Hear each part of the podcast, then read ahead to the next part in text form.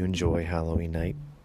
The feeling of leaves falling on the yard, kids trick or treating, grown ups partying, horror movies being played, well, then you've come to the right place because I'm the host of the Every Day is Halloween podcast. And if you listen to the podcast, every day will be Halloween, including music and updates on theme park events and scary haunted houses, horror movies, and so much more.